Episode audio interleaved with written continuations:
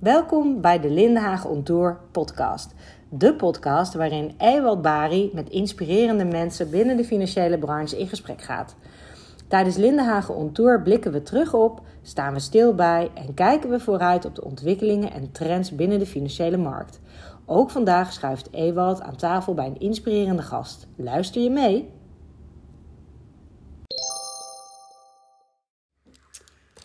Welkom bij eh, de podcast van Lindenhagen Ontour.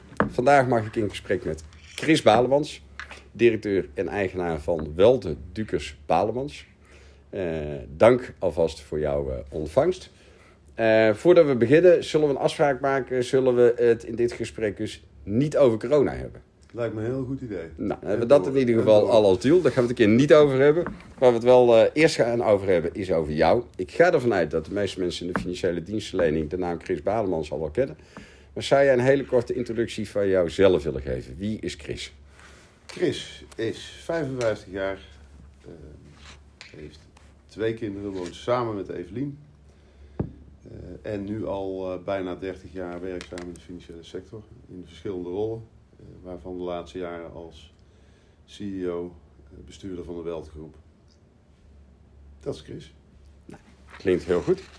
Uh, je zit bijna 30 jaar. Ik denk dat wij elkaar intussen ook al tegen de 13 jaar kennen. Wat voor de luisteraars thuis al aardig dat we komen allebei uit een van de ja. mooiste dorpen van Nederland, Berkel en Schot. Zeker, zeker. Uh, en um, ik weet dat jij jouw professionele vak in de financiële dienstverlening uh, hier in de bos bent uh, begonnen. Maar daarnaast uh, zijn jij en Ron ook jaren ondernemer geweest als hypotheekshop Tilburg. Dus echt met de voeten in de klei. Ja. Dus je, hoe, hoe, kijk je nog terug op die tijd? Toen je, toen je toen, dus wat is dat, twintig jaar geleden dat je adviseur nee, was? Nee, we, we zijn... ik, ik heb een kortstondige carrière tussen aanhalingstekens in de politiek achter de rug. Ja. Een paar jaar in de Tweede Kamer, Europees Parlement gewerkt. Dat was eigenlijk wel mijn grote droom. Maar ik dacht op dat moment, ik moet ook eens buiten de deur gaan kijken als ik echt een goede politicus wil worden. Mm -hmm. En dat duurt dus nu al 30 jaar.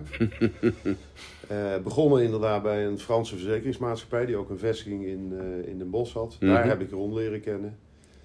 Uh, en op enig moment, omdat het klikte, aan de keukentafel gaan zitten en bedacht, we gaan iets voor onszelf doen. En dat is uiteindelijk een financieel adviesbureau geworden met inderdaad een aantal hypotheekshops. Maar we hadden allebei een grote hobby. Mm -hmm. uh, en dat was het uh, geven van trainingen, presentaties. Uh, en op een moment hebben we elkaar aangekeken en hebben gezegd... Volgens mij moeten wij dat gaan doen. Ja. Dat is wat we leuk vinden, waar onze passie ligt. En toen hebben we de adviesbedrijven hebben we verkocht, overgedragen aan medewerkers. Mm -hmm. En zijn we echt ons vol gaan richten op opleidingen. En dat is ook al bijna 25 jaar geleden. Ja, ja. Ja. En als je daar kijkt naar financieel advies van toen, toen je zelf nog met uh, de poot in de klei stond en, en nu, wat, uh, wat zijn de grootste veranderingen of ontwikkelingen die je in de afgelopen nou ja, 25 jaar dan gezien hebt? Wat wij deden, ik herinner me nog dat wij een krant, een krant uitgaven. Een krant Mhm. in Tilburg en de regio. Mm -hmm. Met een oplage van, ik meen op dat moment, tegen de 100.000 krantjes. En die schreven wij vol met vakinhoudelijke artikelen. Mm -hmm. Waarvan uh, de kop op de allereerste krant die wij uitgaven luidde... Het geld groeit u op de rug. Oké. Okay.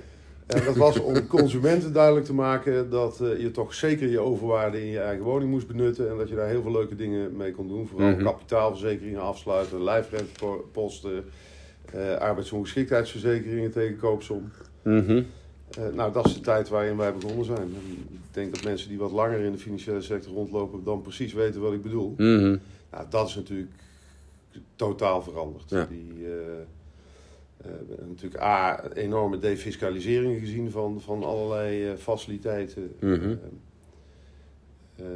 ik geloof dat het tweede artikel in die krant luidde: De fiscus betaalt mee. Nou, daar waren we vooral mee bezig. Ja, ja. Hoe kunnen we zo optimaal mogelijk fiscale faciliteiten benutten? Mm -hmm.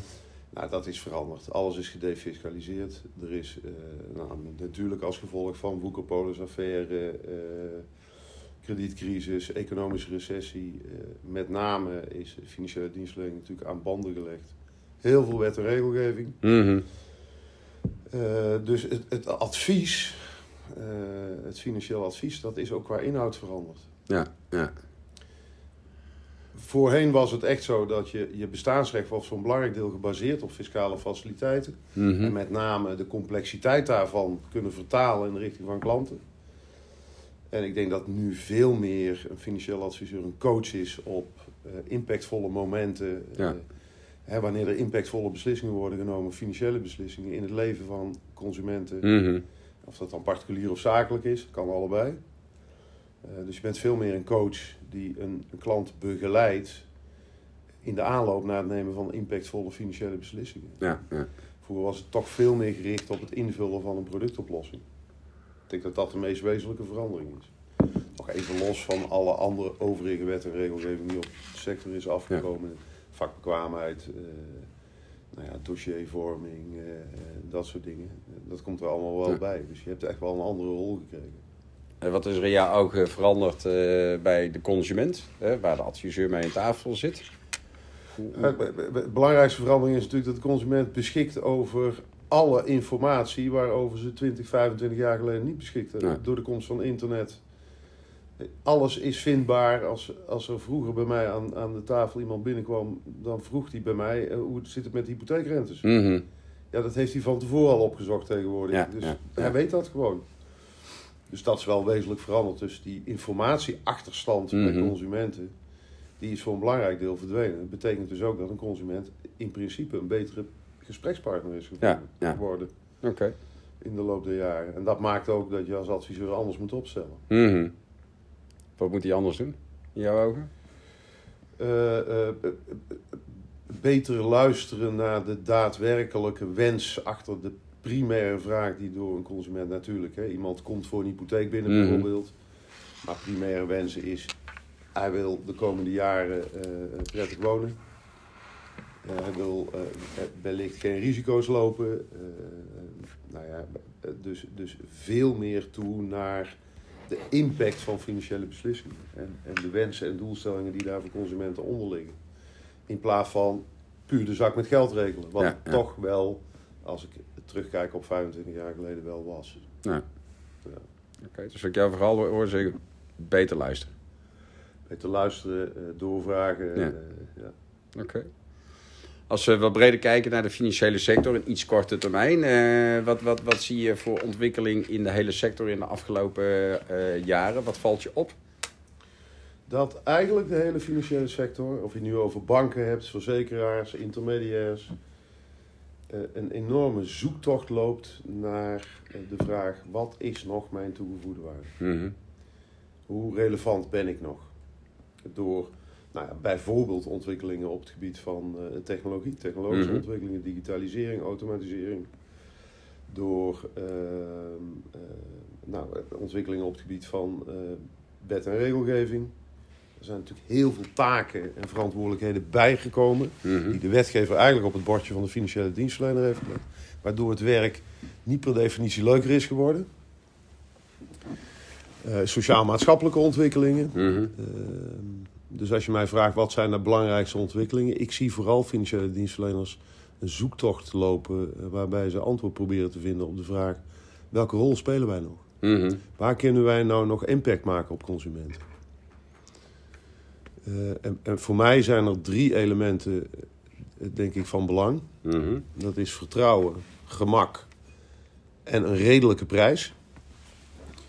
Eh, Als je de balans weet te vinden tussen die drie elementen, dan denk ik dat je een, een sustainable financiële dienstverlener zou kunnen zijn. Dus maatschappelijk relevant zou kunnen Ja. zijn. Dus toegevoegde waarde zou kunnen bieden aan consumenten.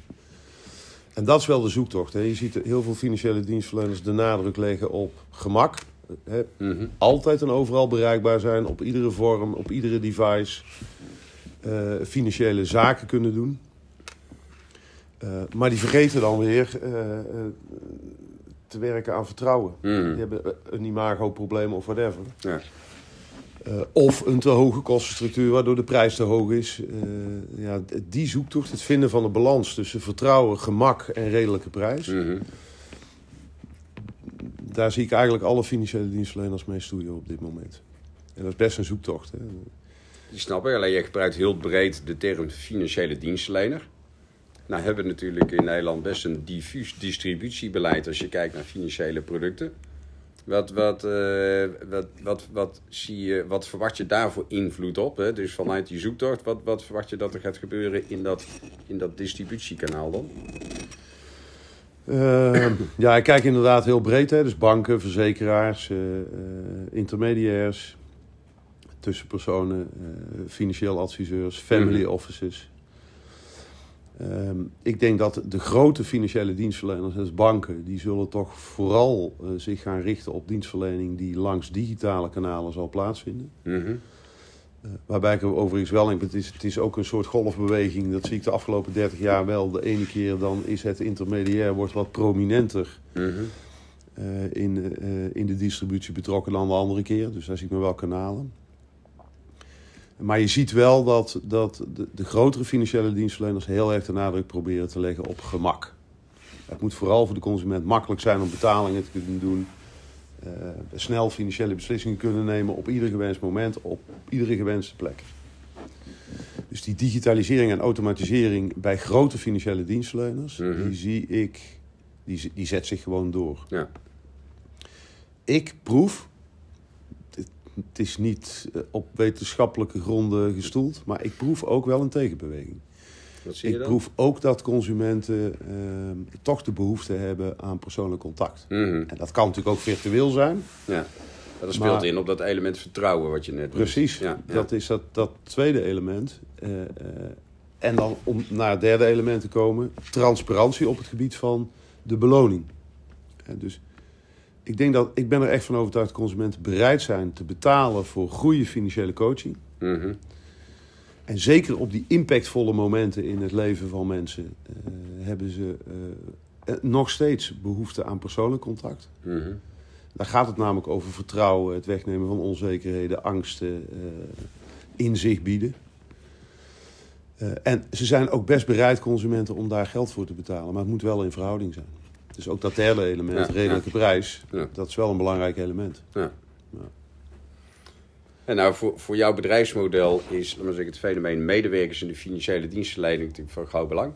Je levert medewerkers, je ontwikkelt ze, je leidt ze op. Ehm, als je kijkt naar de medewerkers in de financiële dienstverlening en je kijkt naar de ontwikkelingen die je net noemt, eh even heel plat geslagen, wat, wat verwacht je wat er de komende jaren gaat gebeuren met de populatie van medewerkers in de financiële dienstverlening?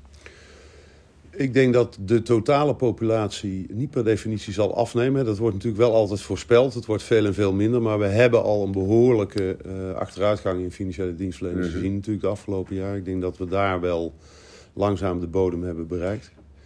Dus ik verwacht niet dat het aantal financiële dienstverleners afneemt. Ik verwacht wel dat de inhoud van de werkzaamheden en de rollen eh, behoorlijk gaat veranderen. Mhm. Wat wij zien, eh, we hebben natuurlijk naast het opleidingsbedrijf het detacheringsbedrijf Ja. Welte. Ja. Eh, wij zien een enorme verschuiving in, in rollen binnen de financiële dienstverleners. Met name bij grote financiële dienstverleners. We hebben het over Mhm. banken, verzekeraars. Eh, daar is nog steeds financieel advies is nog steeds een belangrijk onderdeel van onze detacheringsopdrachten. Maar een heel groot deel is verschoven naar compliance en risk.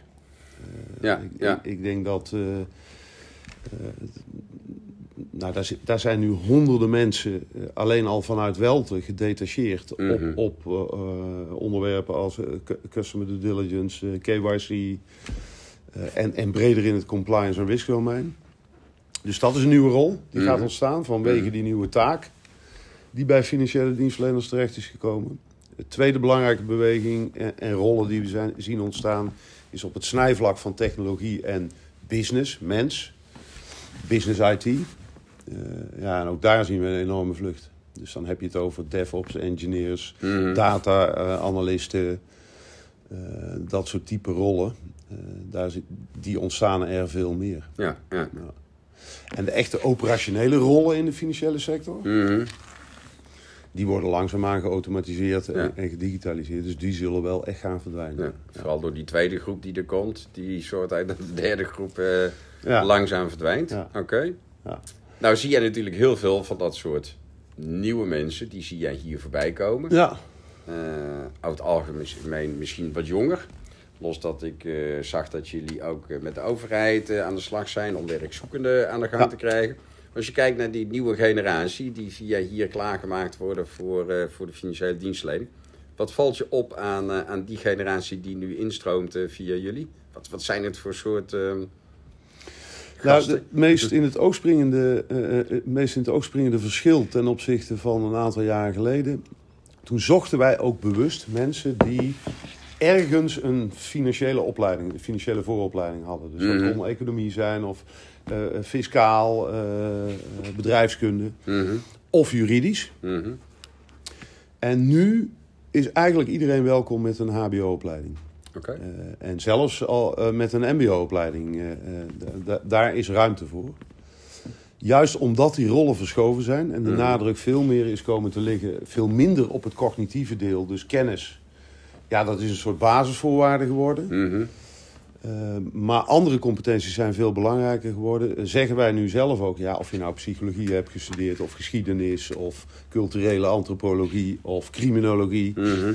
eh, ook die mensen zijn welkom. Maar wat zijn dan de competenties? Het is een andere competentie van belang geworden. Wat, wat zijn dan de voornaamste competenties? Samenwerken, verbinden, verbeteren, zelfsturing, ontwikkeling. Dus dat, dat zit hem veel meer op competentieontwikkeling Mm. dan op puur cognitief eh, kennis. Waar het, nou, bij wijze van spreken, tien jaar geleden toch vooral om ging. Ja. Eh, en natuurlijk moet iedereen weten waar hij het over heeft. We hebben een WFT-vakbekwaamheidsstelsel. Eh, ja, iedereen moet zijn diploma halen. Ja. Maar dat is meer een basisvoorwaarde. Daarna begint het pas. Ja, ja. Dus ik, A, je ziet dus dat de populatie die bij ons instroomt... andere profielen heeft en andere vooropleidingen. Iedereen is welkom.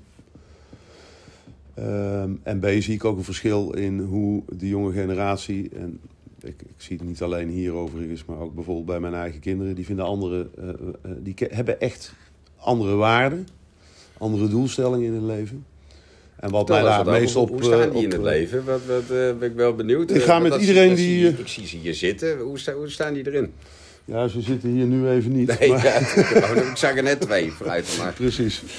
Eh, nou ja, ik, ik ga met iedere nieuwe jonge professional het gesprek aan. Mhm.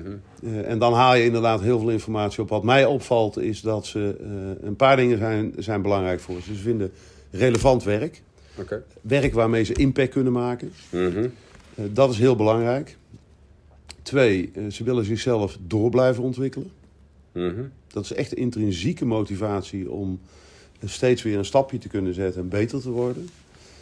En het derde belangrijke element wat ik zie is dat ze eh, eh, zoeken naar een balans tussen eh nou, ja, het privé en werk. Dus dat is belangrijk. Je ziet ook veel jonge mensen die zeggen: ja, ik hoef niet één baan. Ik vind het combineren van twee banen bijvoorbeeld leuk. Oké. Dus er is veel meer diversiteit in het aannamebeleid ook wat wij hebben. En in de instroom in de financiële sector. Aan de voorkant. Eh, en er zijn andere waarden belangrijk voor deze, voor deze groep dan, dan 10, 15 jaar geleden. Dat vind ik echt een groot verschil. En zie ik ook aan mijn eigen kinderen. Mhm. Hoe, hoe vind je dat? Hoe ervaar je dat zelf? Ja, ik vind dat een heel mooie ontwikkeling. Want ik denk dat dat ook nodig is. Hè. We hebben, je kunt door middel van wet en regel... We hebben natuurlijk de WFT. Waarmee En, door eh, je noemt er nu twee. Wil je hier in dit, in dit kader nog iets vinden van de VFT-vakbekwaamheid? Ja, daar gaan we direct misschien de, nog de heel even luisteraars over hebben. thuis zien dat niet, maar non-verbaal zie ik iets bij jou ontstaan als je het hebt over de WFT. Nou, daar kan ik eigenlijk kort over zijn. De WFT is een wet Ja. waarmee we proberen een cultuurverandering op gang te brengen. En ik geloof er persoonlijk niet in dat je met wet en regelgeving cultuurverandering op gang brengt. Nee. Dat moet echt ontstaan vanuit de mensen die werken in die financiële sector. Mhm. Dus de jonge generatie speelt daar een hele belangrijke rol in. Eh, en daar zie ik dus, eh, eh, als je het hebt over cultuurverandering, en je wil echt van belang zijn voor consumenten op impactvolle momenten in hun leven. Dan vergt dat ook eh, een, eh, een zekere mate van empathie, eh, vaardigheden en competenties op die terreinen.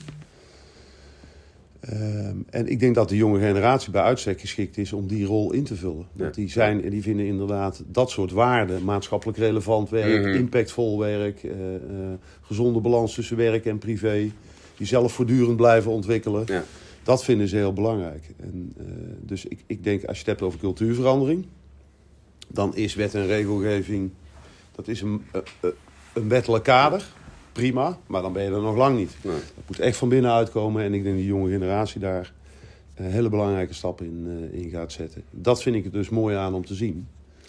Hoe, hoe ervaren die dat dan? Hè? Dus die, die, die op een bepaalde manier, ben ik ook nog benieuwd naar, maar nemen ze de stap om samen met jullie de financiële dienstverlening in te gaan?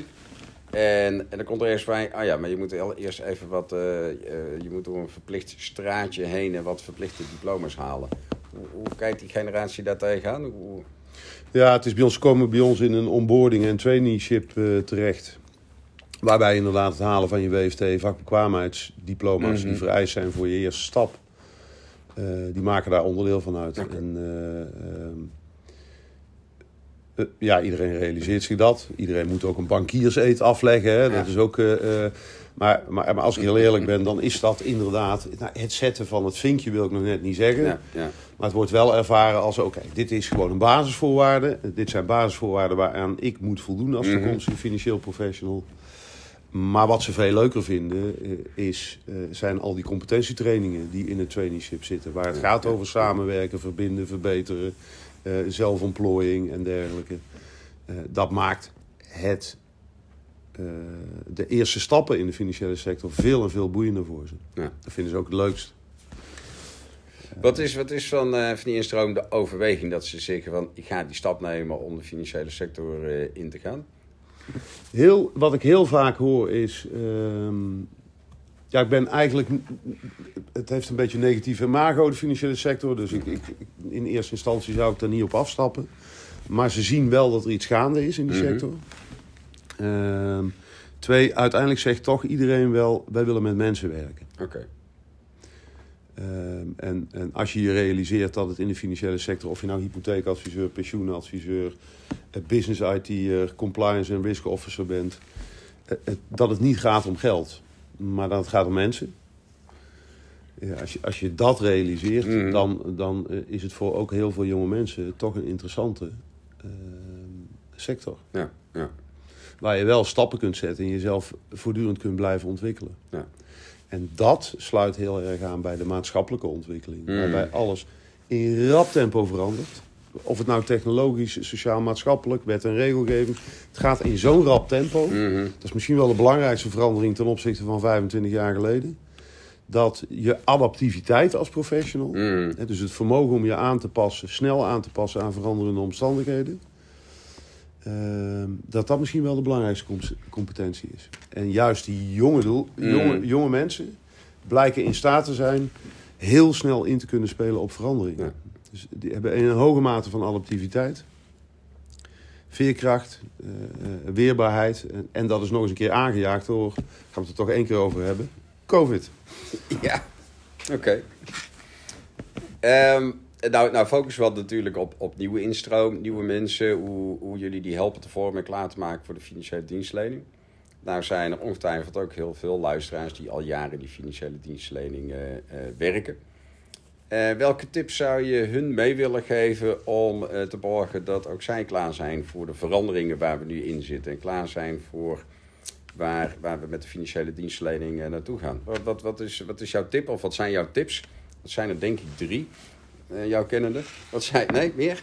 Nee, maar wat is jouw, jouw belangrijkste tip om eh, aan, aan de bestaande medewerker in de financiële dienstverlening eh, te geven? Nou, misschien moet ik het er bij één laten, Ewald.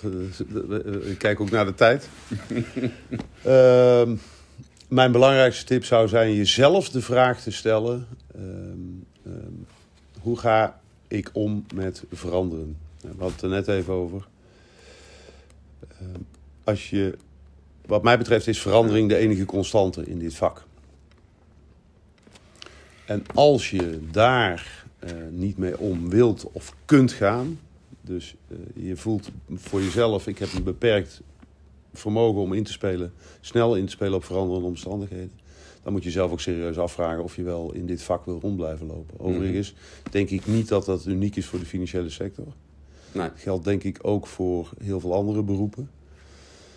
Ehm, dus dat is in zijn algemeenheid denk ik wel een hele belangrijke vraag. Je ziet ook mensen moeite hebben met veranderen. Ehm, ja, dan krijg je het wel moeilijk als toekomstig professional. in de financiële sector, maar ik denk ook daarbuiten. Nee, zeker. Maar jij verwijst net al naar, laten we zeggen, een kleiner geworden populatie, mede door wet en regelgeving. Ja.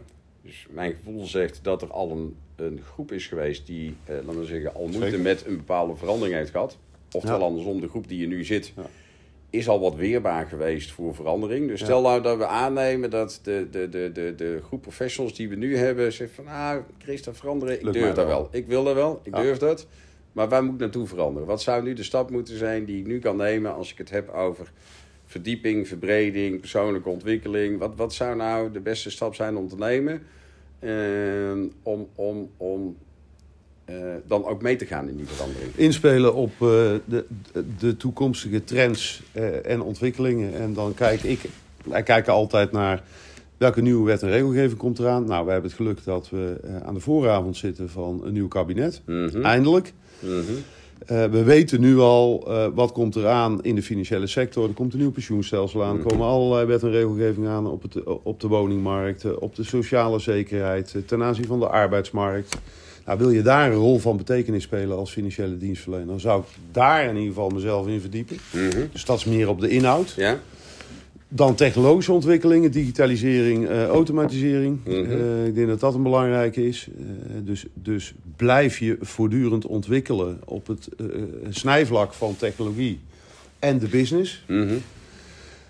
En dan hebben we een derde belangrijke en dat is alles wat bij de financiële dienstverlener is neergelegd op het gebied van uh, compliance en risk.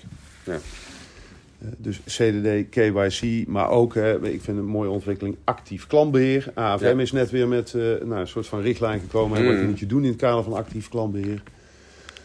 Ik denk dat dat ook een belangrijk onderwerp is waar je in zou kunnen blijven verdiepen. Ja, en wat ik hoop is dat in tegenstelling tot wat we, toch wel een beweging die we een beetje gezien hebben, we doen wat we moeten doen. Mm. Dat iedere financiële dienstverlener zich ook afvraagt, wat wil ik eigenlijk? Wat wil ik voor mijn klant betekenen?